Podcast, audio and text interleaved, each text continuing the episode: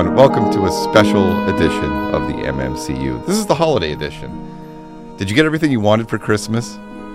Was that special someone giving you that special gift? Or was it coal? Were you naughty this year? Every year, back at the Stolic household, my mom had a lot of fun tricking us for our gifts. You know, when we were young, I think she caught on to the fact that we knew the size of a video game box, an NES box or an SNES box. So she began putting our game boxes inside larger boxes, often with a can of corn or can of some dry goods. and then we got to start noticing those, so she started putting in more complex boxes and everything. And uh, it's one of my fondest memories of how she would try and hide the fact that, that we were getting a game every year because that was our special gift. Didn't have a whole lot of money back then, but a video game at Christmas was always that that big one that we would look forward to. Uh, do you have any ones that you remember getting? For me, the the one that sticks out the most was Donkey Kong Country for Super Nintendo. I remember all year wanting this game. I remember seeing the commercials for it, circling it inside little think Sears or J.C. Penney magazines, seeing it in all the flyers, really communicating to my parents that this is this is the one. If they wanted to be a good parent and get me what I deserve, or you know, if they had a direct line to Santa, Donkey Kong Country was it. And I remember opening that and uh, staying up way too late with my brother playing co-op, and uh, yeah, that was one of the fondest experiences I have. And then at subsequent years, for every Donkey Kong Country, uh, we, we, had kind of the same attitude. And then cousin would come over, we'd hang out, we'd all play it, and uh, it was a special time. So, in that vein, I asked a few friends of the podcast to call in with their Christmas gaming stories, and well, here they are.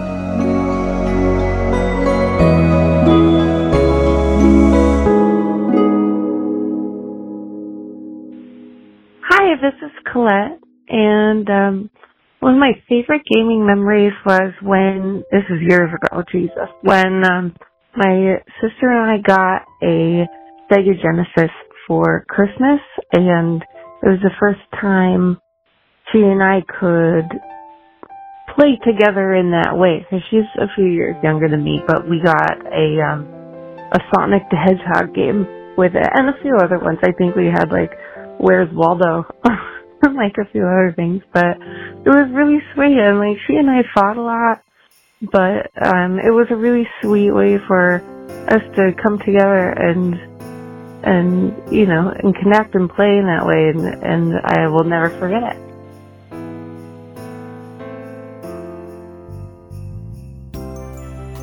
My name is Justin Nordine, and I have a couple of uh, favorite Christmas memories. Uh, one of the things was that every Christmas, my brother and I uh, would kind of talk about which games we really wanted because our parents could only afford to buy us each one game.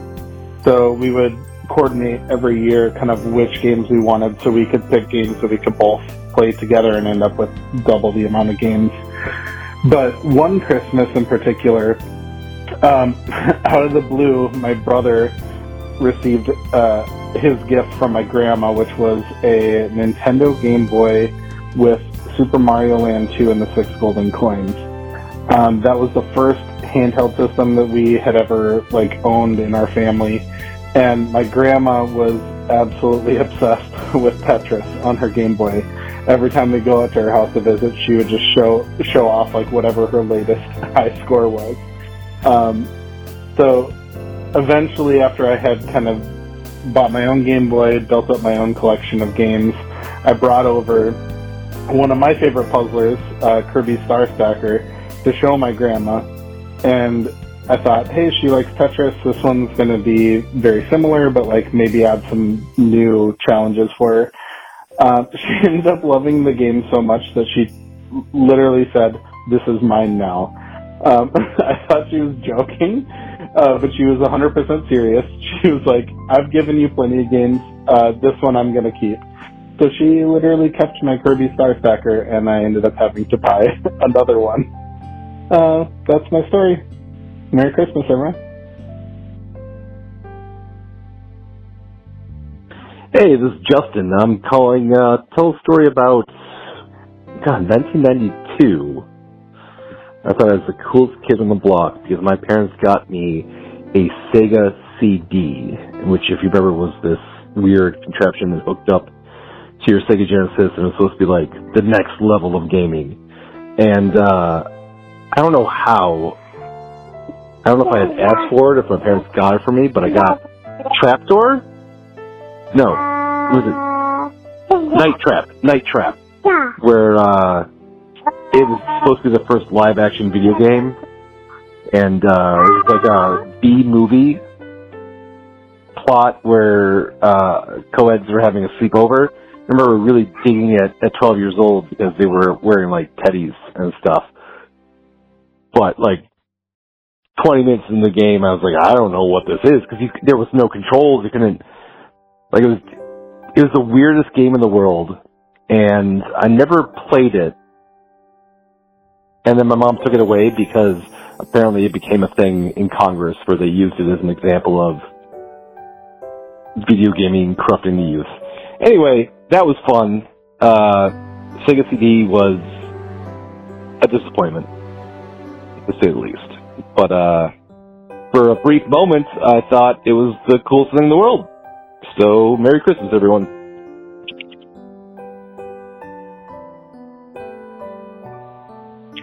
My name's Molly, and my favorite Christmas gaming memory was in December of 2010. Um, I had a septic um, kidney infection. I was in and out of the hospital and was generally too sick to do anything except play video games.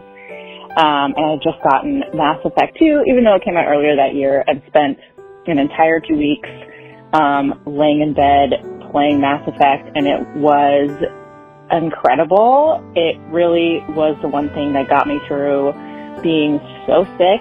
I am incredibly grateful to everybody at BioWare.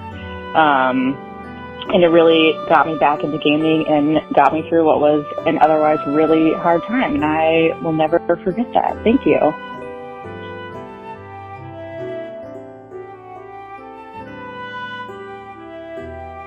Hey, Kyle and listeners, this is Eddie Inzauto from Smashing Bricks, a retro gaming podcast. I'm calling in about this Christmas story episode, and I don't have any huge memories of Christmas tied to video games, but I did receive a brand new Nintendo on two Christmases. I'm not even sure the years, it might have been 89 and 93 if I had to guess, and those were characterized by Super Mario Bros. 3 and Super Mario World, opening the present under the Christmas tree and immediately going to play the games forever, for a long time, till now. The, the other one is one year I wanted Double Dragon for the Nintendo, and my dad, being a dad, got me a game for the Nintendo. I opened it up, and what was it? Dragon. That's my rice cooker in the background. Dragon Warrior. Hmm. So, okay, it looked cool. Had a really awesome cover. That the art on that cartridge was the yellow with the dragon and the war. It was cool. Played the game though. Now I'm a young kid. I don't know what the hell's going on. What? It's an RPG? I have to just slowly walk around and talk to people, and fights are static images? No, no thanks. We returned it. This is when you were able to return video games. And I got Ninja Gaiden 2, which was a totally different kind of game, but um, kind of the same as Double Dragon. And I, I had that. I still have that cartridge till today, and I enjoyed it a lot. And it all worked out. So, Merry Christmas.